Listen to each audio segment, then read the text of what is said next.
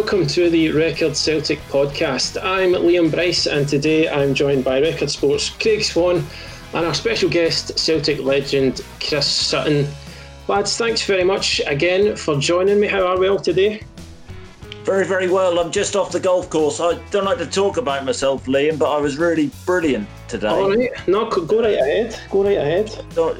I'm not saying I shot a, a big score, but I beat my sons, thrashed them. Well, that's all that matters, doesn't it? Yeah. What, what are you yes, up to, Swanee? I'm I'm okay as well, thank you, Liam. Thanks. I did ask how you both were. yeah, yeah, yeah, but, but, I had to I had to stand aside for some tale, tales of golf. Well, you must have done something this morning, Swanee. What? Uh, uh, yeah, yeah, yeah. Looked after children. Yeah, well, very exciting. some some who's not gone to the golf course, Chris. Mm. Mm-hmm. Uh, enthralling but, stuff. But thanks for letting me know. anyway, on the pod today, um, as well as uh, games starting to restart in other countries, it looks as though Celtic are going to get back on the training pitch this week. Uh, we'll have a wee look at what the road ahead could look like. Uh, that obviously takes us to playing closed door games, and then there's a small matter of Champions League qualifiers. We'll have a wee look at the Champions League as well, and then some transfers and a wee look at the new. Well, it's not a new proposal, is it? But Celtic and Rangers Colts is back on the agenda, so we'll have a wee look at that. Um, but first, a good step forward, it seems, for Scottish football. I know not all the clubs are going back to training this week, but Celtic are among them. Um, obviously, first day of pre-season. Uh, does that bring back any memories? First day of pre-season, what is that? What's that like for a footballer? Um, well, a lot of players, you know, aren't too keen on uh, the first day back. I, I never used to mind it because I used to do. I mean, the older I got, I used to do a lot of my training in the summer holidays when I went away with the family. Mm-hmm. After after three or four hours with my kids, uh, sort of running was a bit of a release uh, for me. So I used to keep pretty fit uh, like that and go back in, in in good shape. And of course, it was it was always interesting to see the different shapes and sizes certain players uh, came back in.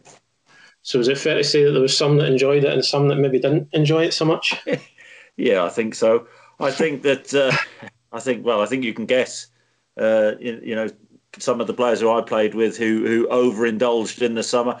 I mean, most players, um, you know, were, were responsible during the summer and of course, it's a competitive game. So, you know, you, you, you're, you're vying for position. So I used to, you know, always want to keep ticking over and train regularly throughout the summer. You had the likes of Henrik Larsson, who was so naturally talented. He just used to lay on a beach all summer and come back and still beat everybody in the running. But the rest of us used to have to sort of knuckle down and, and do the hard yards. And I think football uh, has changed over the years or it certainly did when I played. When I first started off at Norwich City, there was a lot of longer uh, running, four or five miles regularly, and they used to run you into the floor uh, and run you actually until somebody vomited, and then we'd actually stop training. Uh, and back back in the day. It was, uh, the, you know, I was a youth team player. It was always make sure you beat the first team. You've got to earn the right to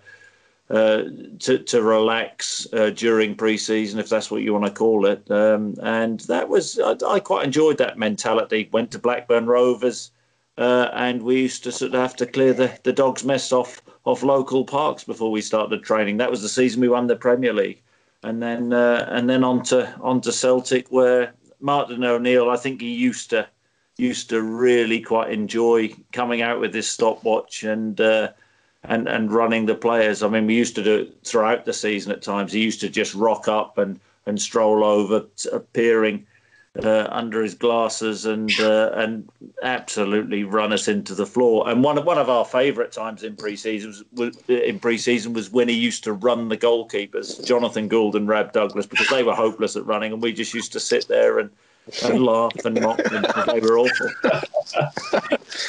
Was that your reward for putting in a, a, hard graft that you got to then sit and rate the goalkeepers? That was part of the entertainment, wasn't it? I mean, you know, it, it, really was, and I think Martin knew that deep down, and uh, and they they used to hate it. But Martin was, you know, he could be absolutely ruthless, and he certainly was with uh, with a few of the lads. Uh-huh. Would it get com- did it get competitive between players during pre-season in terms of in terms of the running and fitness work? Everybody bar Johnny Hartson, really. I think. Um, you know, it used to be a relief sort of running uh, against John in the bleep test because you knew, you know, you couldn't do any worse, really. Mm-hmm. Uh, but I think it was, you know, competitive. You come back and, um, you know, you, you, you, you know, personally, I always wanted, I took a great deal of pride in, you know, in, in working hard throughout the summer. So you come back and you want to, you want to be the best. You want to be first, and I think that that's you know natural across all clubs, you know, in all sports really, where you know players want to want to be the best at everything. I was I was never the best, but that was always always the thing which kept me going, trying to be the best. Mm-hmm. Did it take a few days before you even got to look at football, or did that come quite early on? Um, certainly in the in the you know in the old olden days, uh, you know, at Norwich City, the the first couple of um, weeks would be about getting a base. Uh, and by the time I'd finished my career at Celtic, the balls were out from day one. And, you know, always doing stuff with the balls. I've got mixed views on it. I, I think that there's a, um, you know, a, a, a, place and, you know, an importance about getting a, a really good fitness base. Uh, and then and then working from there. But it seems nowadays everything is monitored. You have all these sports scientists who were keen on um, you know on telling the manager you, you, know what's required, and they have the belts on, you know the heart monitor uh, belts, which uh, you know can monitor how how tired players are and how they're training. Um, but you know, I, I, I, actually quite like the old-fashioned mentality, run into the floor. Um, yeah. But of course, now it's more it's more scientific. Yeah, I think as well. I mean, was there a good sort of team building element to it when you're all kind of in the trenches getting run into the ground like that? Uh, I don't know. About, I yeah, I know I know what you mean in some yeah. respects, but I mean, being totally selfish, it was just about you know. I, I honestly I didn't care about what anybody else was doing. I was just yeah. you know thinking about myself, and if anybody else was flagging, then uh, put it this way, I wouldn't be waiting for them. I'm glad it's not you. I get that. Uh, so I mean, obviously the first Celtic first team will be coming back this week, but it's it's going to look a lot different um, to what they're used to. These social distancing measures are being put in. Um, I think it was quite interesting. You know, they're they're not being made to test the players quite yet. It's just they're coming back under under basically the same rules that everybody else is in terms of the groups. So they'll have to train in small groups and. So, how, of how much getting used to is that going to take for the players because it's obviously going to be much altered to what to what you're used to. Um, do you want to go, Swanee? Yeah, I think that um, I, I think that the, the the idea initially is just to get back everybody, just to get a bit of familiarity and get players at all the clubs back together, just to catch up. I know it's going to be in smaller groups, but I think as as Chris alluded to there, um, I know that the game has changed over the years, um, but there, there, would still be fitness work first before it would be full grip and all the balls out. So I think having this period to start with might not be too disruptive in the fact that they can just do sort of the running and the fitness work in the individual groups uh, before, you know, obviously when you get further down the line, obviously the ball has to come out and everybody has to work together and the shape, the contact stuff, and all of that. But uh, in the initial period, I think it's just a case of getting everyone back in the building, just yeah. trying to get the squad together and get a wee bit of unity again. I mean, obviously they've had all the Zoom calls and whatever it is they do, but there's nothing really, I would guess, from the footballer's point of view than, than being in with the group, in with the lads. Although, as, as, as has been mentioned, they will be in fractured groups and they won't all be together as the one. But you know, it just it's just a case of getting people back into the swing of it. I think. Mm-hmm. yeah, I'd, I'd, I'd, agree with that, and I think that. Um, you know the fact that, that, I mean I have seen I mean you said they're not testing a Celtic not testing in Ross County I thought that they were two clubs which were testing I think they have the the facilities uh, right. to do the tests I think just what they were told is when they come back this week uh, mm. they don't necessarily have to put in that strict regime. They're just kind of under the same. You know, if we if you know, the likes of all us were to go you can only meet up with a certain amount of people. So I think it's under that basis just now, and then there'll probably be a, a protocol that comes in as far as a as far as I read. Yeah, I, I, I, suppose the beauty is, Liam, is that um, you know at this moment in time um, that there is no rush for Celtic and uh, you know other clubs. Of course, Celtic, you know, normally are rushing back a short break, and you know there's always this uh, debate over the summer about international players. Um, you know, are they going to be tired? When are they going to get their rest period? Uh, but now the players have had a good rest period, uh, and they're not going to have these uh, Champions League qualifiers uh, to contend with. So it's a case of, of just easing the, uh, themselves back in. And of course, you, you, you talk about no testing. Um, you know, for, for certain clubs, I think that it's it's vitally important that um, you know players and, and, and coaching staff you know take that seriously and, and everybody has a responsibility to, to keep the social distancing uh, uh, of course uh, as things change and, and players go into uh, into contact and 11 v 11 testing will be of paramount importance. Yeah, I think it's from at least next week um, that the, the sort of more strict testing protocols for the, the clubs and the teams will come in. Um, just in terms, it's going to be different, isn't it? For you, oh, you know, you, you, you, know, your likes of Scott Brown and uh, and McGregor, and you know, in terms of European football and uh, Champions League football and that pressure. And if you if you're Celtic players at this moment in time, you're not going to feel uh, that burden. You, you know, you're going to come back with a freedom in many respects, enjoy the training, and be eased in. But eventually, there's going to come a time when the, the Champions League uh, does start. When there is, you know, we don't know when. Uh, yeah it's going to start getting really intense. But for, I mean, was McGregor not one of the, was he not the sort of world record holder in number of games in, in, in the last 12 months or something? You know, it's good, I think, that, uh, you know, that, that, that players who have played regularly for, for a number of seasons, like McGregor, Brown, and, and Forrest, that they can put the feet up. And I'm, I'm sure that they, um, you know, would have welcomed the rest and, and be raring to go now. You know, I think there's certainly a fair few there that certainly earned it. Uh, obviously, getting back training is the first step, um, and then sort of building up towards then is closed door games. Uh, so I don't know, Swanee. I mean, have you been watching much of the closed door football in Bundesliga? You know, what have you made of it so far? I'm sad to say, um, I've not made a lot of it. Um, I don't. I don't. I don't. Uh, um, as, as, a template for Scotland, it, it, hasn't it hasn't excited me greatly. I was ho- I was hoping that it would grow. Um, I think a better test case might come next week with the English Premier League. Maybe get a better idea of what it might be more you know, more like more recognisable players and people everybody knows. I know people have a great knowledge base now of the Bundesliga and the various foreign leagues, but might give us a better idea uh, what we might be facing uh, once we see what happens in England. I'm I'm actually fascinated by the whole pre-season you know, the build up to training that you guys have been talking about. For example, where the pre season friendlies fit in, mm-hmm. where, you know, you would usually have a pre you know, taking Celtic and being the Celtic podcast, Celtic would go abroad. They'd play three or four games in Austria or whatever, get themselves up, then they would come back, they would play a few games at home, maybe against foreign opposition. Um, I don't know how they're going to do that. They could do it down south, couldn't they? Possibly, but uh, have you got a situation where that, this is what kind of fascinates me because are the leagues down south not trying to get into business and into finishing the leagues? When yeah. when when when Celtic are playing their um, when Celtic are doing their pre-season build up to start on mm. August one, I was under the impression the English Premier League and the English Championship were playing up to a finish on July thirty one.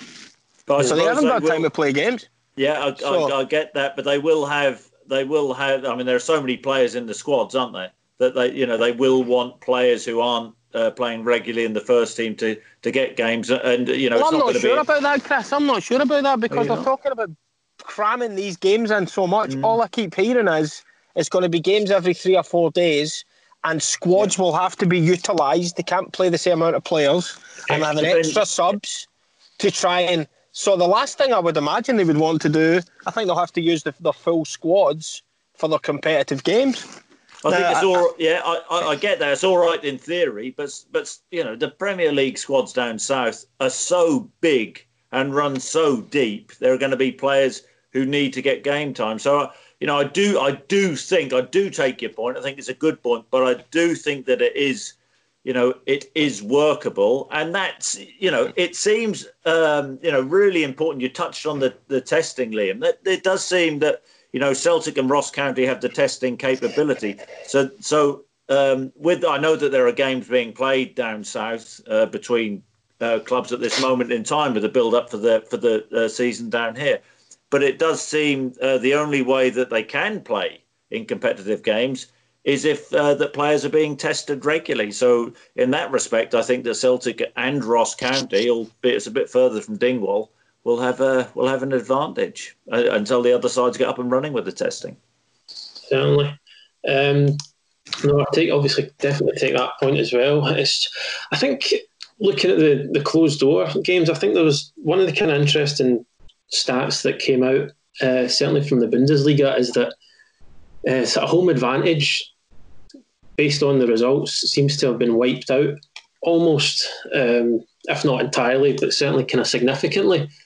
I mean, how do you, do we see that you know playing out in a in Celtic's case? You know, I mean, because sometimes you know obviously they'll not have that sixty thousand at their back uh, for home games, um, but then you know there's you can flip that on its head, like going to places like Pittodrie, where they won't have to deal with a crowd right on top of them. So there's you know there's different scenarios there. How do you think that that could play out here?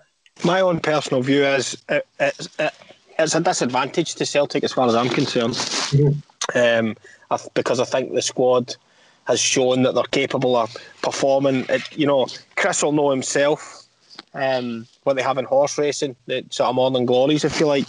Knew we'd get, get round you know, horse racing. Yeah, and, and, and, train, and, and training great in the morning, but not so good in the racetrack in the afternoon. I'm sure Chris has seen players that Monday to Friday in the training ground are dynamite, and then you stick them out in front of a crowd and they lose their nerve. Hang on a minute, are you comparing footballers to horses? You know what? You know what I mean. You know what I mean. Guys who can't perform when the pressure's on and when when they're under scrutiny. And Celtic have players who can cope with that, and I think that gives them a big advantage. Also, the big home crowd as well. Um, do, do, you know? Can, do you know push what, them on. You know what, Liam? Swanee would have enjoyed German horse racing German. just not just not the Bundesliga back. Just not. yeah, I, don't know. Started horse racing again in Swanee in Germany. Who knows? Uh, What's that? If they started, they started the horse racing in Germany. Maybe the German. Yeah, yeah, they were they were one of the first ones going. Yep, they were one of the first. That's been going. brilliant. Yeah. but I just I, I don't think in, in all seriousness I don't think um it can I don't think in any way shape or form it can it can work to Celtic's advantage. Celtic uh-huh. have big big game players who react off atmosphere. Mm-hmm. Um, I think I think we've all seen that. Um, we, we, we've spoken over the past three or four seasons about the way the bigger the game, the more they rise to the occasion. Yeah. Um, so it's going to be, and of course, without being any way disrespectful to a Hamilton player or a Livingston player, the atmosphere change at Celtic Park for the Celtic players is going to be a lot different to the atmosphere change for, say, a Hamilton or Livingston player at home, mm-hmm. just because of the volume of numbers, the volume of supporters. So I think yeah. it will affect them more than anyone else. But having having listened to what the players have had to say through this, they, they've they're well aware of the importance of the season, and I, I, I get the impression that it doesn't really matter what gets thrown at them that they'll be ready to deal with it. I think that, that, that they're accepting of the fact it might not be the same to start with, mm-hmm. but I think they're ready just to, to deal with it. So, and then then, it, then I suppose it just comes down to having better better players and better quality. What I was going to say is there maybe another side to that argument that I don't know maybe you know more so in the Bundesliga that these teams where the home advantage isn't quite shown as much that these teams are maybe a bit more evenly matched than a Celtic and say you know, a team at the bottom of the Premiership, so the, the effect might not quite be so great than two teams that are a sort of 50 50 and home advantage could tip the scales, if, if that makes sense. Possible, no. but it's a small test sample, isn't it? I mean, one, one yeah. league isn't really a great, you know, you make a very fair point there, Liam. They might have been 50 50 games anyway, eh, more so than what some of the games might be in Scotland. So I think it's too small of a, a, a test case yeah. sample, really, to to, to, to make a definitive judgment. Say once the other leagues start around other places, we might get a better idea. But um, I, would agree with that. I think I think it's slightly you know premature. You know, it's only been a few weeks, hasn't it? It's, you know, it's not been so many games. You know, take Swanee's point about the you know the the crowd having an impact. I think the you know with clubs like Hamilton and Livingston, it's you know not going to have any impact on them because you know they don't they don't have big crowds. Uh, so you know that I don't know whether they'll get an advantage from that. I think from Celtic's point of view, um, you know, it's important that when the players do get back to playing uh, to playing competitive football, uh, that they are switched on and ready to go from the start of the season because there is so much at stake. And you know, in many respects, you you know, if we're sitting there and we're we're we're looking at the individual squads which each team in the Scottish Premiership has, we'd, we'd all sit there and say that Celtic still um, have the strongest squad, and that's what Celtic have, have got to focus on. But you have to go out there on the pitch and do it. But it's going to be a it's going to feel different this season. But Celtic just have to focus on what is at stake. Yeah, there is Swanee now the ultimate sort of carrot to keep the players focused at the end of this season, isn't there? Absolutely, and and and and they've, and they've mentioned it to a man uh, so far. The ones that have spoken about the situation, um, Leigh Griffiths spoke about it last week, and he said that you know just you know, he he called it the most important season in Celtic's history coming up. So it's quite clear that the players themselves know um, what's ahead of them, uh, and I, and I think and, and also I think it's important to to try and keep in mind that hope we're all hoping, fingers crossed, and I think we all expect it's not the whole season. Mm-hmm. You know, it's you know we, we don't know, and I don't know if you're going to be touching on this later on, Liam, but you know we, we don't know exactly when we're going to get crowds back in football stadiums and things like that. But you know we we all have sort of taking a safety first approach and a cautious approach, and everyone sort of talked about 2021 and things like that. But there's one or two other sports are now talking about maybe getting people in in some way, shape, or form. So listen, fingers crossed. Maybe it just be it might just be the first couple of months of the season. Maybe. Yeah. it, it, might not be. It might be six months. But you know, if the players can just think this is just a short term thing, you know, a, a, bit similar to if your if your top goal scorer gets injured for six weeks, then you have to you have to patch your way through it and get through it whatever way you can. The way Celtic often have done in the last couple of years in December, for example, in that period when the games have absolutely piled up and they've ended up with nine, ten 11 games in the space of what five six weeks and you just kind of patch your way through it get through it get the points on the board and then reset and go again. Um, it might just be a case to try to do that through the early weeks of the season. Make sure make sure you just cope with the, the temporary situation until it gets back to normal yeah, just, I mean, just on that Leigh Griffiths point, I mean, it's not the most important season in Celtics history. 67 was. Mm-hmm. I mean, this season's important, of course, going for the 10, but, you know, winning the you know the the big trophy. I mean, that has to be the most important trophy in you know Celtic's history. This is this is big, but you know the Lisbon Lions are untouchable. Don't shoot the messenger. I'm not Leigh Griffiths. I'm, I'm only telling I'm you what just, you said. I'm just saying. I'm just I'm just making the point. Yeah, I think I suppose yeah. current but, but, but, maybe maybe the point maybe the point is, and by the way, I don't disagree with you 100 percent right, Chris. But the players at the start of the season in 1967 did they know they were going to win the European Cup that year? Um, so, so were they going into the biggest season? But as they went, yes, but but it ended up the it ended up the biggest yes. season that Celtic will ever have. Yes, exactly, and that that is the point. Yeah. Glad we got there in the end. I'm not. I'm not arguing with you one iota. I don't think 1967 but, will ever be passed. But yeah.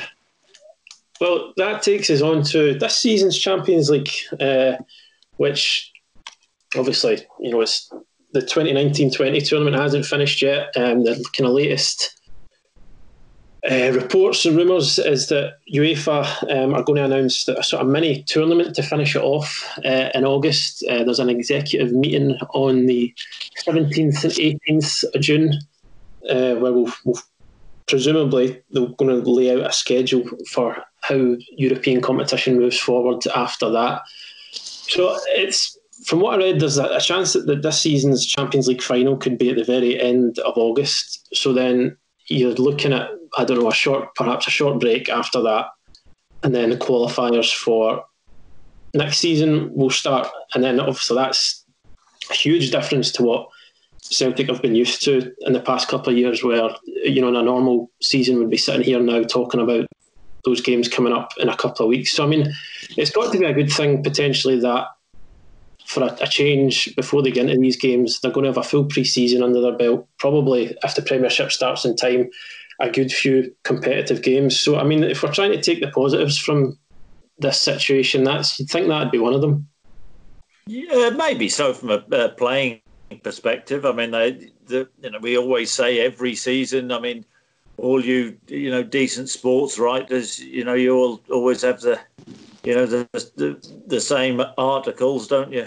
You know the, the most important games of the season. That's why I don't read. I don't read your papers when uh, you know, when we first start the season because you're so predictable in what you're going to write. Um, Oh, sorry, I- no, I don't mean that at all. Uh, but, Says, know, says Chris Sutton of the Daily Record.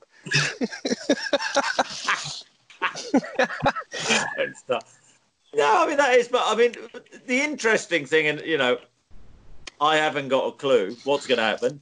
Uh, I don't know whether you have, but so, something has to give, doesn't it? Because it, it's it's cramming the fixtures in, and you know the Euros are going to be uh, next summer now. So how on earth are, are these games going to be crammed in. So you know, is, was there talk of uh, of them? You know, the the games being played over over one leg, or I mean, could, could they could they could they chop down the, the qualifying or reduce the number of of qualifying rounds? Mhm. Um, something has to give, otherwise Yeah. it's just not going to be feasible. I think that maybe chopping it down to one leg is maybe a better way, or maybe a more workable way of, of getting these.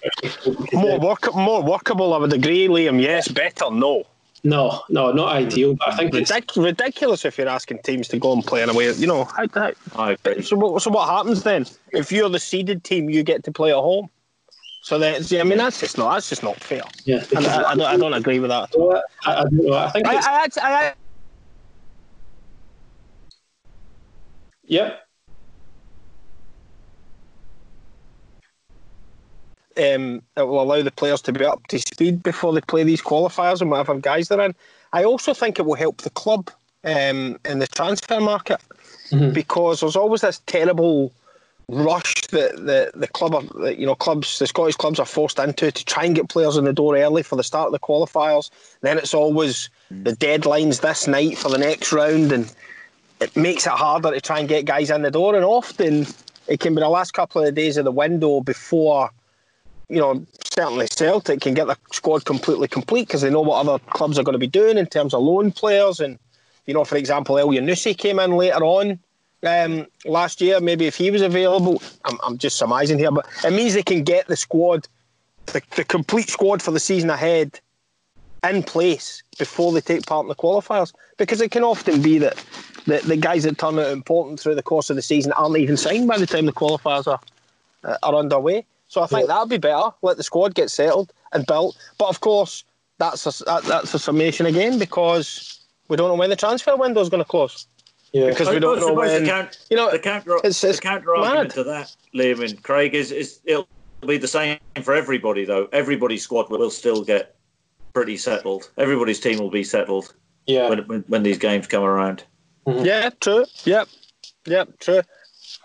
Yeah. Uh, again, it's just it's one of those ones where there's obviously there's more more questions uh, than answers. It's just you know if I think the some of the talk was that the group stage could start as late as October, which is obviously a, a total you know that's a, like almost a full month after the, it would normally start. Well, not really, Liam, because it's usually it's usually mid September. The first Yeah. group games are usually September 18 or September 16 or something. You usually have match day one on like the 18th, I think, when Celtic played Anderlecht, match day two, when, the, when Celtic won in Brussels. I think that was in October, unless I've got that wrong. I may have got that wrong. It was maybe October 1 or October 2 or something. Yeah. And then, and then you don't start the knockout games. Everyone's given that sort of refresher after the, the group stages are finished. And, and uh, correct me if I'm wrong, it's normally February before they kick in. Yeah, it's February. Surely, surely they could kick in mid January. hmm Just Try, try and make the time up that way. The issue's the qualifying games, isn't it? that's uh, that's the big issue. That you know, that's the dilemma. How are they going to cram? What it would be, it would if you know Celtic went all the way through the qualifiers, it would be eight games. Am I right? Yep. Yeah. Yeah. So how how are they going to fit eight games in in in September? My maths isn't that good, but that that isn't going to happen unless something gives. Unless no, and, and, and also, Chris, you've got the, the situation with different with, with different countries and we don't know how. I mean, we've got a situation now where anybody landing in Scotland has to quarantine for 14 days. Yeah. So, yeah. you know, you don't know how that's going to work with other countries until all countries are in line and all countries are allowing free travel. Yeah. I, I find the whole prospect of European football impossible. Yeah. I don't see how you can have, even if you've got one country out of kilter with the whole thing, you might then have eight quarterfinals to play, but you can't play one of them because one of the teams can't allow opposition in. The whole thing falls down. Yeah. So, so I'm not really sure. Irish team. I'm, I'm not really sure. Yeah, I'm just making the point, Chris, that the whole thing could you could have an entire third qualifying round set up all in place. If one country doesn't allow a game to happen, then how does that work? Mm-hmm. You just say, "Oh, you're both out then," or yeah. You you you couldn't fulfil your fixture, so the other team goes through. They might have to do something like that. But then again, then how then how fair is that? If Celtic mm-hmm. get drawn to play a team, and, and Celtic are allowed to visit their country to play them, but the other team have to quarantine on the way in. So because of the Scottish government, Celtic lose their place in the Champions League. Mm. That's that's not right. Or Motherwell lose their place in the Europa League or Aberdeen. That's you would think it would have to be like a they would have to work in some sort of joined up approach right across the board. There has to be, Liam. There has to be. But then you know that's that way. It's like that's not just that that won't just be down to UEFA. Then that's going to take cooperation from governments and yeah public officials as well. So it's difficult to see. You know, as well as that, it's like I think you know the Bundesliga and the Premier League. They don't seem to be if there's you know a positive test in a squad. They're not quite forcing all the the entire squad into, into quarantine. But there might be. I think it was Serie A was the one where they're kind of the Italian government sort of sticking by this idea that if one player in the squad tests positive for COVID, then the whole squad then has to isolate for two weeks. So there's that as well. It's not even just the the travel restrictions. It could be one positive test that kind of gets it all to fall down. So I think you're right when you're saying that it's going to need a joined up approach. That's kind of it seems difficult to see. Incidentally, Liam, I, I don't blame them for trying to put plans in place there's no, nothing wrong with trying to be no. prepared, and I think that's a good thing. So that you yeah. know, if governments were all to turn around and say, "Okay, everything's fine," they're ready to go, rather than then thinking, "All right, we better organise this now." But just, I mean, I don't know what you guys think, but I just think everything's so, you know, yeah. different with all the different countries just now that it's quite difficult to think of a uniformity within European football. I'm not sure how that can, it can be done. Mm-hmm. I agree with Craig. As you know, it is very difficult to plan ahead, but they must try something. I mean, who knows? I think there's legal actions going on against the government for these uh, quarantines, isn't there? When people land the two-week period, I think some of the um, some of the uh, aeroplane industry are, are, are having legal challenges. So, I mean, you know, the situation may change, but you know, it's, it, it's not just Scottish clubs; it's English clubs, you know, down south who would have absolutely the same issue. So what we do know is it is it seems pretty unworkable in the current situation for these. Um, you know, for, well, uh, first and foremost for English clubs, actually, how are they going to finish the Champions League season? What's going to happen with Rangers if they have to go over to Germany? Mm-hmm.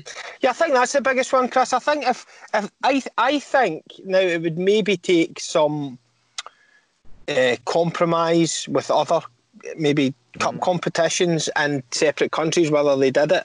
But I think you could almost get if you almost played it week on week, you could get the entire European season done next year, maybe from mid September right through and get it done, mm-hmm. or maybe even the start of October.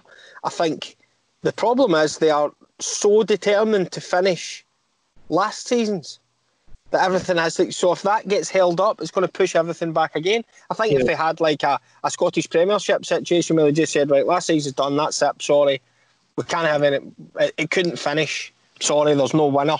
And then they just made a plan to start the 2021 European season on X, October 1 or something like that. It might give them a better chance of getting to it. But the fact they have to finish this season's competition, it just complicates everything again, I think. Yeah, especially trying to, as we were talking. As about, Chris makes a point, Rangers. I mean, what's going to happen? You know, yeah, so that, that, you know, when the when does that game get get fit? And you know, they're talking about August. Are you saying, Liam, that they're talking about trying to get all this season's games finished if they can? yeah. And there was a kind of provisional. Again, it's not confirmed at this point, but the date that was going around for a potential Champions League final was the 28th of August, and then there would be a, a bit of a break, and then the next one would start. So, I mean, unless they, you know, I, I don't imagine any of the teams who are going to be involved in, well, certainly not teams involved in the early stages of Champions League qualifying are currently in the last 16. So, unless they started, and I mean, this would, I don't know if this is workable, but unless they started these early round qualifiers before or at the same time as they're trying to to finish this season Champions League. I mean, that could save a bit of time, but again, Is that, is, is that definitively? I mean, it probably is rather than one or two. But did we not have a situation? Uh, now, you guys will correct me if I've got this wrong. But did Ajax not reach the semi-finals of the Champions League before they lost to Tottenham and then ended up playing in the third qualifying round the next season? yeah, oh, no, no, you're right. Actually, they did. Yeah. Which is just, but but I, I, I take the point. That's an unusual. That you know, that's an exception rather than, you know, you probably could play the first one or two rounds in tandem, even though it wouldn't look right. Mhm. You know, you're not, you don't have any teams from, for example, the Faroe Islands or Luxembourg or anything like that in the last eight. So, uh, of the two competitions from last season, so maybe you could get a, at least a couple of rounds out of the way. Yeah, That's I, I- I wouldn't.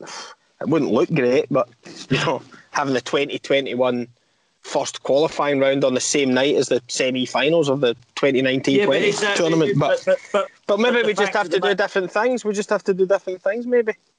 But with that, Swanee, say a, a, a club from a certain country um, wins the Champions League, that will have a knock-on effect uh, in terms of the seedings, won't it? So it's not that straightforward. Yeah, yeah, yeah, true. Yeah, if you if you get my, po- I mean Yeah. the No, I Rangers do. situation's very very interesting, isn't it? Because if they go and play in Germany, and then they come back and they get quarantined, Celtic could be twelve points ahead before the end of August. Could have won the league by the end of August next season. uh-huh. yeah. no, It's just it's just odd, isn't it? It's Yeah. just odd. That's why I think there just has to be a uniformity. I think there has to be a uniformity and a freedom of movement for people around Europe before we can start really thinking about European football.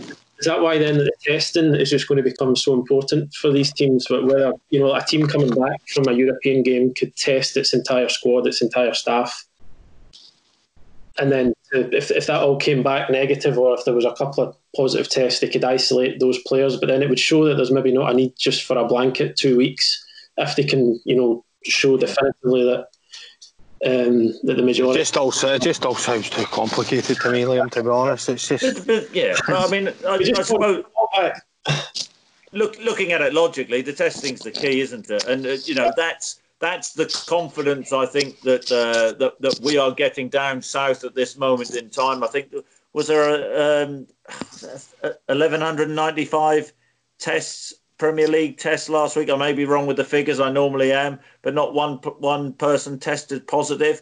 Mhm. You know, you can imagine. You know, there's a lot of confidence because of that. But you know, it's Yeah, a situation where it's still very, very much wait and see. You know, if the, if the numbers suddenly go up, then uh, you know e- everything is on the table again, isn't it? It I mean, encouraging. It is encouraging, though, Chris, isn't Yeah. it? That the, that the numbers around everywhere seem to be. Maybe I may have got this wrong. I'm no scientist. I'm an expert on news, but um, maybe South America's not great at the moment. But certainly Europe, the numbers seem to be coming down. And I suppose we should remember we are only in the second week of June. yeah, So you, you know, two months ago, it was like, you know, end of earth stuff. yeah. And we went, and and we're two months on from that, and now we're starting to see some hope. So maybe another two months on from that, that's us into August. We might have that freedom of movement that we're hoping for, uh, Yeah. which will allow them to do it. And, and like and like I said, there's nothing wrong with them trying to organise it because if they do have everything in place, and then it comes the time of the start of August, and it's good to go for teams to play and move around, then great. Everybody's ready to go. Everyone knows when the dates are. So Exactly. good luck to them. Uh, so, I mean, at least we could maybe take a bit of normality this summer. I don't know how close it's, it's going to be, um, in that, you know, we still expect some transfers to go through. Uh, we still expect Celtic to, to look at improving the squads and trying to hold on to their best players. I mean, Chris, if you were to you know take a wee look over the, the Celtic squad at the moment, I know you've mentioned uh, in your uh, record column of, about keeping, oh sorry, not keeping, but getting Fraser Forster back. But just if you sort of look at the, the squad, would there be one or two areas that you'd be looking to improve? Uh, well, first and foremost, just on the Forster one, I saw yeah. that uh, he, you know he, he, has been linked to a top four club uh, in the Premier League. But the truth of it is, uh, Fraser Forster isn't going to to play for a top four club in the Premier League. So the common sense move is for him to go back to Celtic, where I think he's had his, you know, arguably the best form of his career. I think he's absolutely key. Celtic have to get that that deal done. But I, you know, I, I think Fraser's at an age now where what's the point in sitting on a bench and say winning the Premier League down south or or winning the Champions League? It's not the same feeling. And of yeah. course, you know, we can talk about competition for places, and you know, you have the opportunity in all positions to, to knock the you know the the recognised goalkeeper or the number one goalkeeper out. But it doesn't really work like that with goalkeeping, does it? All other positions you know, uh, are, are on the table with goalkeepers. You know, managers have a preferable number one. I don't. I don't think he should be doing that. Money is important, of course it is, and I, you know, I get the argument. That argument, totally get it. But I think that uh, that the way he's performed last season, you know, he was absolutely outstanding, and and Celtic have to have to find a way of of being persuasive and getting it done. I'm not going to say it's going to be easy financially for them to get it done, but with what is at stake, I think that that is the first piece of business which uh, Celtic need to get over the line because bring another goalkeeper in who, who um, you know, doesn't have Fraser's uh, standing and experience, and uh, and of course there'll be massive scrutiny. You know what you're going to get with Fraser Forster, mm-hmm. um, so that's of paramount importance. Yeah. Swanee, you know, how important is this potential deal in terms of you know what Southampton decide that they want to do? Yeah, and what, what do you mean? I don't know what you mean. Sorry, there was just no, there was a kind of you know suggestion that Southampton are you know, they might be struggling financially in a sense, and that they might be looking to you know, offload players and sell. Ah, I see. Sorry, I, I, just wasn't sure whether you were coming at it from a from a football point of view. Sorry, yeah. Um, yeah, I mean, obviously, we still don't know. We've, we've discussed it a couple of times before on the podcast. We don't know the effects, the financial effects uh, for, for each individual club south of the border. Um, Fraser Forster's obviously on a good contract at Southampton, um, but he's he's out the picture, and I, I think there's I think there's only so much that Southampton can demand for a yeah. for a guy that they basically they basically placed as third choice. He, I mean, he wasn't even backup. He was he was third best, um, and I don't know how much the premium is for third choice goalkeepers in England, but um, I don't think they can ask for silly money. Um, I don't believe. I mean, I, I did see things about potential fire sales and all this kind of stuff at various clubs, but to be honest, if these English Premier League games get finished as they're going to, the television money remains intact and the new super duper contract's ready to go for next season. English football's not going to become skint overnight. No, so. but I mean, it, but it is going to uh, there is going to have some impact, um, you know, on the finances down. So I think a lot of this, though. Um, they need to be realistic, Chris. Yeah, be realistic yeah, and not be greedy. Yeah, exactly. And I think that's the key point. And, and I think actually Fraser Forster will have a big say in this. The bottom line is if uh, Ralph Hasenhüttl wanted him as his number one, that's a different story entirely. That yeah. doesn't seem to be the case. So therefore, yeah. a lot of this will come down to what Fraser Forster wants. Mm-hmm. And, you know, if Fraser Forster wants to go and sit on a bench uh, for one of the top four clubs in the English Premier League, that's up to him. That's his call but I, you know, I would. I would like to think uh, that he's experienced enough and knows the game well enough uh, that he, he wants to go and and play football. And I actually believe he will. Money is important, but he's getting paid, you know, a shed load of money um, anyway. Um, yeah. But you know, at, at the end of your career, you can have all the money in the world, but Fraser Forster last season will look back on that season. Some of his performances in Europe were phenomenal the performance in the um, in the cup final was absolutely staggering, and and they're they're the memories uh, you know w- which you have when you finish, and you know he, he would listen, listening, listening to him speak as well, Chris. Listening to him speak. Um, yeah. I, I, I remember the night of the Lazio game at Celtic Park when he made the unbelievable save at the end just after Jullien had scored to, to win the game for Celtic, and he made that stunning save. I'm yeah. sure he, I'm sure he wouldn't be embarrassed I mean, to, by anyone to say he was actually quite emotional after that when he did his interview afterwards. He was actually quite emotional that this is what I missed. Uh, this is what I missed. And that says it all. So I think you're right, Chris. Exactly what you're saying. I think he gets it, and he wants to play, and he wants to play in front of sixty thousand in front in these big games. So yeah. I think he, I think yeah. he, I, I don't that, profess to have an inside knowledge, but I would expect him to stay if he could. I mean, imagine you know him playing against Stoke under twenty threes, you know, yeah. and telling it, telling his grandkids he made a good save in one of those games when there was you know a man and his dog watching the game, or yeah. you know I won a Champions League medal. How many games did you play? Uh, none. I won a league, you know league title down south. How many games did you play? I came on a sub. I mean, come on. Come a, I'm a, a man and a dog might be one person, one animal more than gets into a Champions League game this season. Yeah. as long as they were socially distant. Maybe shouldn't not the man and a dog scenario. Socially distant dog. Crying out. uh, but I think it's Forster being a guy who's he's um, he's obviously had that first spell at the club, but he's obviously somebody who will get the not just like maybe other loan signings who come and go. He will be somebody who gets the importance of this ten in a row season. So that's got to have a bearing on his thinking as well. You would you would imagine. And he's also got a manager that's got total faith in him. Yeah. The fact the fact that Neil Lennon made it one of his missions last summer, and a lot of people raised eyebrows, Liam, mm-hmm. when it was first mooted about Fred. Oh, he hasn't played for eighteen months and blah blah blah. There was absolutely no doubt from Neil Lennon. Now, Chris will be able to answer this better than me, what it's like you know, to have that backing from a manager. But I guess it goes for all walks of life and all employment. You know, people believe in you, then you know you, you go the extra mile. And Fraser Forster had mentioned it several times last season how much working for Neil Lennon, how much Neil Lennon wanted him, meant to him. Made his, you know, he couldn't get up the road fast enough. He said, so that'll be on his mind as well. He knows he's got a manager that really values him. Would that be the case, Chris? Yeah.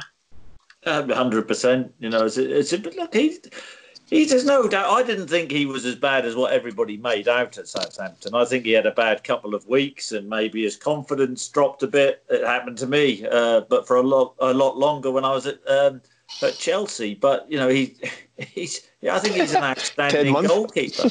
But he, uh, all right, all right.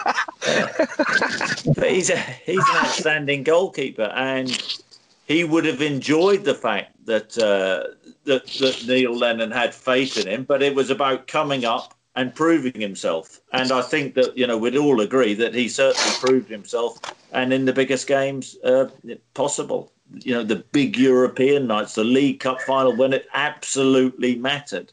And that's you know when you're a player that they are they I've said said a few minutes ago they are your memories. They're the things he will remember when you know, when he packs in and, and you know, and take great pride in it. And so he should.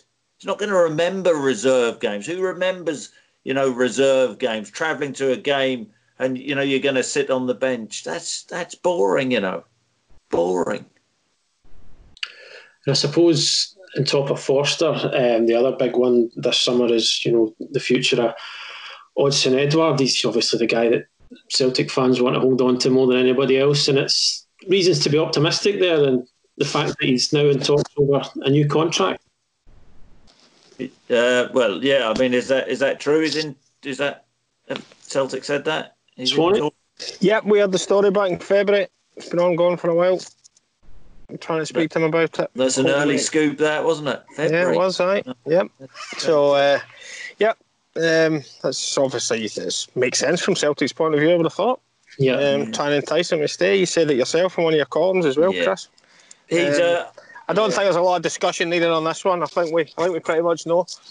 Yeah, I mean, Fraser, Fraser would... Forster is important, but and and I, I take the point from Kurt. But I mean, those two guys at, at either end of the pitch, they, to me, are the two most important bits of business type of thing. The other guys are in place.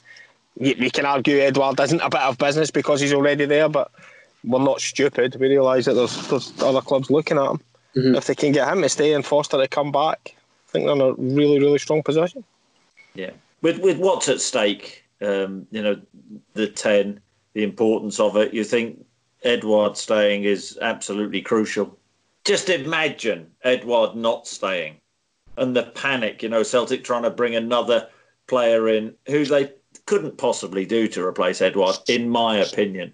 Mhm. I think that Neil Lennon will be looking to bring another striker in. If I'm honest, I, I'm not sure that he thinks that he has um, um, the backup with Bayo and uh, and Klimala. I you know I don't I don't think that uh, that that they have proven themselves. I think you know the, it's very very uh, encouraging Leigh Griffiths' performance, but I think with you know with with what is at stake, the ten, then Neil will want backup in that area. Um, you know most certainly, but Edouard. Um, you know, must stay really.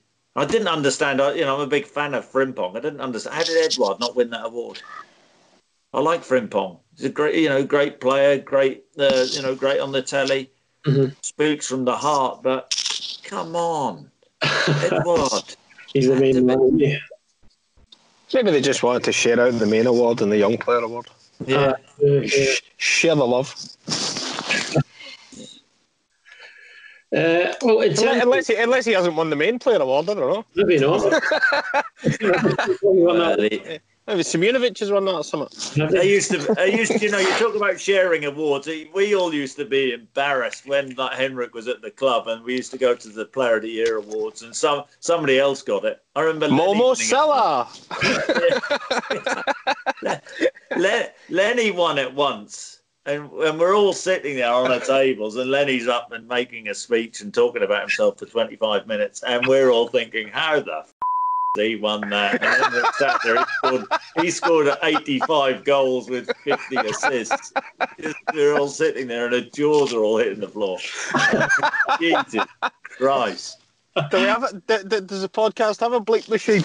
Uh, yeah. Yeah, if not, we might need to invest in one. I would, yeah. maybe, we could maybe split that one this time. It's true, though. This is the Norfolk TV you're on now. As, as a rule, yourself. Rules of- But that, but but that expletive was in there to stress Exact to how- exemplify how what you've done. exasperated we were. I can imagine. yeah. So I mean, the, the, how the players, you know, you mentioned that the players talk about that in the lead up to, to these things, or who's going to get Player of the Year, who should who should get it, who shouldn't get it. Is there a bit of a bit of slagging that goes on there? No, not well. We just expected Henrik to get it every year. So it, was, it was never. It was never. No, I mean, you know, personal accolades are, of course, important. And when you get home, it's good to boast to your kids and your missus about it. But uh, no, I think most players play a straight bat Yeah. uh, with that. Other other than Lenny. No paper in this. No paper in the Sutton household wasted on victory speeches. Then no. Well, I've got so many. I've got so many awards, uh, you know, over the years, and I don't like to talk about them. I don't like to talk about myself. Will will we move swiftly on then? Is that Yeah. okay? Wrote the Uh, victory speech on the back of his golf scorecard, which was great as well. just before um, just before we finish up, um, just wanted to talk about. You know, it seems to come round in a cycle. This issue it comes round every so often. Uh, the possibility of Colt teams, Celtic and Rangers, playing in the, the lower leagues. Um, so this time, Rangers have put it forward as part of like a a reconstruction plan where their Colt team, and I think we understand that Celtic are possibly in favour of this as well. They'd pay into the the lower league, um, and that would give their young players from the development teams, you know, a kind of taste of you know senior football on a, a regular basis. Um, so obviously that, that, that kind of seems to be quite an emotive issue. This one, there's always people arguing for and against. Uh, but obviously, I think there's kind of different sort of levels to it in a sense that. So, like, do we think, like, purely in a football sense, um, taking out any any of the other arguments, is this something that is this a good idea? Does this is this something that Scottish football should be going after? Chris, do you think? Um, I don't. I don't know enough about it. What what I would say is the thing which confuses me, and you can say a lot confuses you, Chris, and I, uh, you know, I understand that. A lot confuses you, Chris. That's right. That's very true. Yay. So, so they start. They start in the bottom tier. What if they get promoted? What I don't happens? think they can go above the championship. I don't think they can. They wouldn't be allowed to go above that level. It's the same. I think the way it is in, I know certainly in Spain, the Barcelona and Real Yeah. Madrid teams Yeah. Right, can't okay. they can't get promoted to La Liga. They can't go any higher than the, the second division. I think, and I think it would be the same case in Scotland if it was to if it was to happen. So therefore, what's the uh, you, you know people keep banging on about integrity? What, what you know? So so they get into the championship, win the you know have the strongest players win the championship year in year out, both teams. Um, what, you know, what, I think from a, what's the I point? think, I I think from a football point of view, it's beneficial to Celtic and Rangers Yeah, to get their players first team, you know, experience of playing against men rather than playing against academy players. Um, so I can understand it from their point of view. From a football point of view, not really sure how it benefits anyone in the lower leagues. yeah, So for their players to be playing again, you know, I don't see where the footballing aspect of it comes from for them. I Mhm. do see in the non-footballing aspect where it would come from from the lower league clubs because I think like the days of the old reserve games when it when it used to be the first team would play at home and, and, and the reserves would play away. You know, you would get a few hundred maybe extra on the gate. If you imagine Celtic's Colt team playing at Albion Rovers at Cliftonhill maybe on a day when the first team wasn't playing hmm you maybe get another two, three, four, five hundred onto the gate yeah. to watch them, just for the punters to have a day out. So I understand that might be beneficial to the clubs as well, especially if the to the lower league clubs financially. Not sure football wise what the what the gain is for them. I think all the football gain is for you know the Colt players and for the for Celtic Rangers putting those teams in there. But Yeah. from Yeah, a business point of view, it's good for the lower clubs. So I think Just to me, it there- suits- to me, there's more to me there's more pros than cons. To be honest. Mhm. I think it suits Celtic and Rangers, but I, I, I don't actually mind the you know loan. Well, I mean, just carry on loaning players out. You know, it's uh, th- I think it's uh, you know a good experience for players to go out on loan. I don't. I don't. I actually not too keen on it. The more I, the more I think about it, I do think it. You know, it suits Celtic and Rangers, of course, but uh, you know, I'm not so sure it, it would suit other other clubs in Scotland for various The- reasons. I think that's a good point you make, Chris, for, on on two levels. Um, I think the first one with the, the, the, the tournament that involved the Colts in the last couple of years, there was a lot of one-sided games. A lot of the, you know, the, the, the lower Scottish league teams were, were, were beating the the Colt or the under twenty-one sides from the from the Premiership in that competition. There was a lot of talk about how there was a lot. Of it was easier to set pieces and things like that. You know, you big powerful men just throwing wee guys out the road to score goals. Um, it wasn't really balanced because it was it was a Colt team. I think Chris's angle might be correct because there was a there was a good article from Cal McGregor a couple of weeks ago when he talked about how important that spell at Notts County was for him. Um, when he played alongside Grealish before he got into the Celtic team, he made a very good point. He said, um, "You learn as a young player. You know, when I first went down there, I, I, you know, trying to shoot and score every time I got the ball. But he said, you learn that if you score two goals in a four-two defeat, that's not a day's work. You're playing with men who need to win and want to win for their bonuses and things like that. So you might be right, Chris, having having having the players going out on loan into men's teams might be better than them all being grouped together as Colts playing against men's teams. Does that make sense? Yeah, I think that was a part of the thing that Rangers put forward. There was a alternative, alternative, sorry, so element to it where instead of the Colt teams going in, there would be they called it a strategic partnership between, say, for example, Celtic and a team in League Two, where I think at the moment the the maximum number of players they could loan out to a team is four, but I think mm-hmm. that would go up to six, and then there would also be a coach from Celtic who would then go in and be part of that as well. So I think that was No, I'm not sure that works. I, I don't. I'm not having that because that that's like the equivalent of you know Gretna having a massive benefactor and buying up all the best players and getting themselves promoted all the way through. You know, if, if basically you can cozy up to Celtic, you can get the six best Colt, Colt players. If you're whatever team Sunra, and you just absolutely sail the league. Yeah. I'm not sure about that. I'm not, I'm not sure about that. I don't, I don't like that idea. I have to say. Scottish football can't just, you, you know, I need to be careful the way I word this, but it, it can't always suit Celtic and Rangers. Uh, there was, a, I think it was the Stenhousemuir chairman, uh, Iain McMenemy, who he did, didn't say that, that it would be this would be the case, but I think he said if something like this was to happen, it would have to be done in a way that doesn't like cheapen the lower leagues, and that you've got you know two teams in it whose sort of main purpose is to develop players for the Celtic and Rangers first teams, whereas you know these other clubs, this is their this is their bread and butter. This is what they exist for to try and get promotion and win leagues and totally provide stuff for their fans. So I think it it would have it would have to be done in a way, if possible, that as as he said, doesn't sort of cheapen the lower leagues. Celtic and Rangers, um, for the development of the of these players, they are going to want them playing at the highest level possible. Mm-hmm. They're going to want them tested at the highest level. So, so, so, you know, make no bones about it. Celtic and Rangers will want promotion and get up into a higher league. Yeah. So, that, so then the players are tested more. So, mm-hmm. you know, it isn't going to be a case of Celtic and Rangers sitting at the, you know, before divisions, um, you know, sitting at the bottom and and you know just just playing for the sake of it to, to yeah. tick a box and give lads experience. They mm-hmm. will be desperate, you know, to get to the highest, highest level possible, so their players are being tested. And yeah. then the question is, is, is, is that fair on?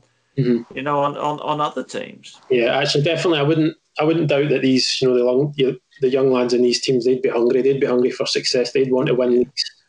They'd want to play at the highest level possible. Um, and the other financial aspect for the lower league clubs as well is if you can bring in four boys from Celtic or Rangers for your club, that's four wages you've saved. Mm-hmm. You know, so that's four four poor individuals who play in that position, that position, that position, don't get a contract for that year because yeah. they've got four players. They've saved wages on four players because Celtic are playing the wages of the, the, the kids that have come in, or Rangers. Yeah, so, that's a very good again, point. That. Financially, for the for the lower league clubs, and, and when they added Gates, I'm sure they'd be delighted. But uh, I'm, I'm with Chris. I must admit, some of the football aspects of it leave me feeling a bit cold. You know. So it would it would kind of block other guys who have been who have been playing in these leagues. Was that what you were kind of saying there? Well, yeah. I mean, I'm, I'm not. You know, it's not even a case of blocking. Just you know, if you're building a squad at the start, I mean, the lower league teams run on smallish squads, mm-hmm. 18, 20 players so if you're the chair, you're, you're the chairman of a, a, League Two team, and you have got twenty wages to pay that summer, all of a sudden you might only need to pay sixteen. You're going to jump at a chance of that, aren't you? Yeah, absolutely. That's a that's a really good point. That's Swanee's so, one good point in the podcast. right the end. But but that is scary. The fact that then, then kids get taken into clubs for the wrong reasons. Uh, yeah. Well, well, we finished like with that. good point. We'll finish on a positive for Swanee after his negativity about the Bundesliga. yes. Okay, so Bundesliga, no. German horse racing, yes. That's ah, we, we started off on the positivity of Chris's 107 strokes through the golf course this morning. So, that was bad. We, we, can revisit that just to end. Yeah. I'd love to. Post celebrity challenge. That's all from us today. Thank you very much to Swanee and Chris for joining me. And of course, we'll be back again next midweek to discuss all the latest Celtic news. Um, if you want to get the pod as soon as it's available, make sure you download the Global Player app. Uh, don't worry if you listen to us on other platforms like Apple Podcasts, Spotify, or Acast. That's fine, but we recommend you download the Global Player app to listen to our podcasts before it's released on any other player. And that app is available to download on iOS and Google stores. Thanks very much for joining us.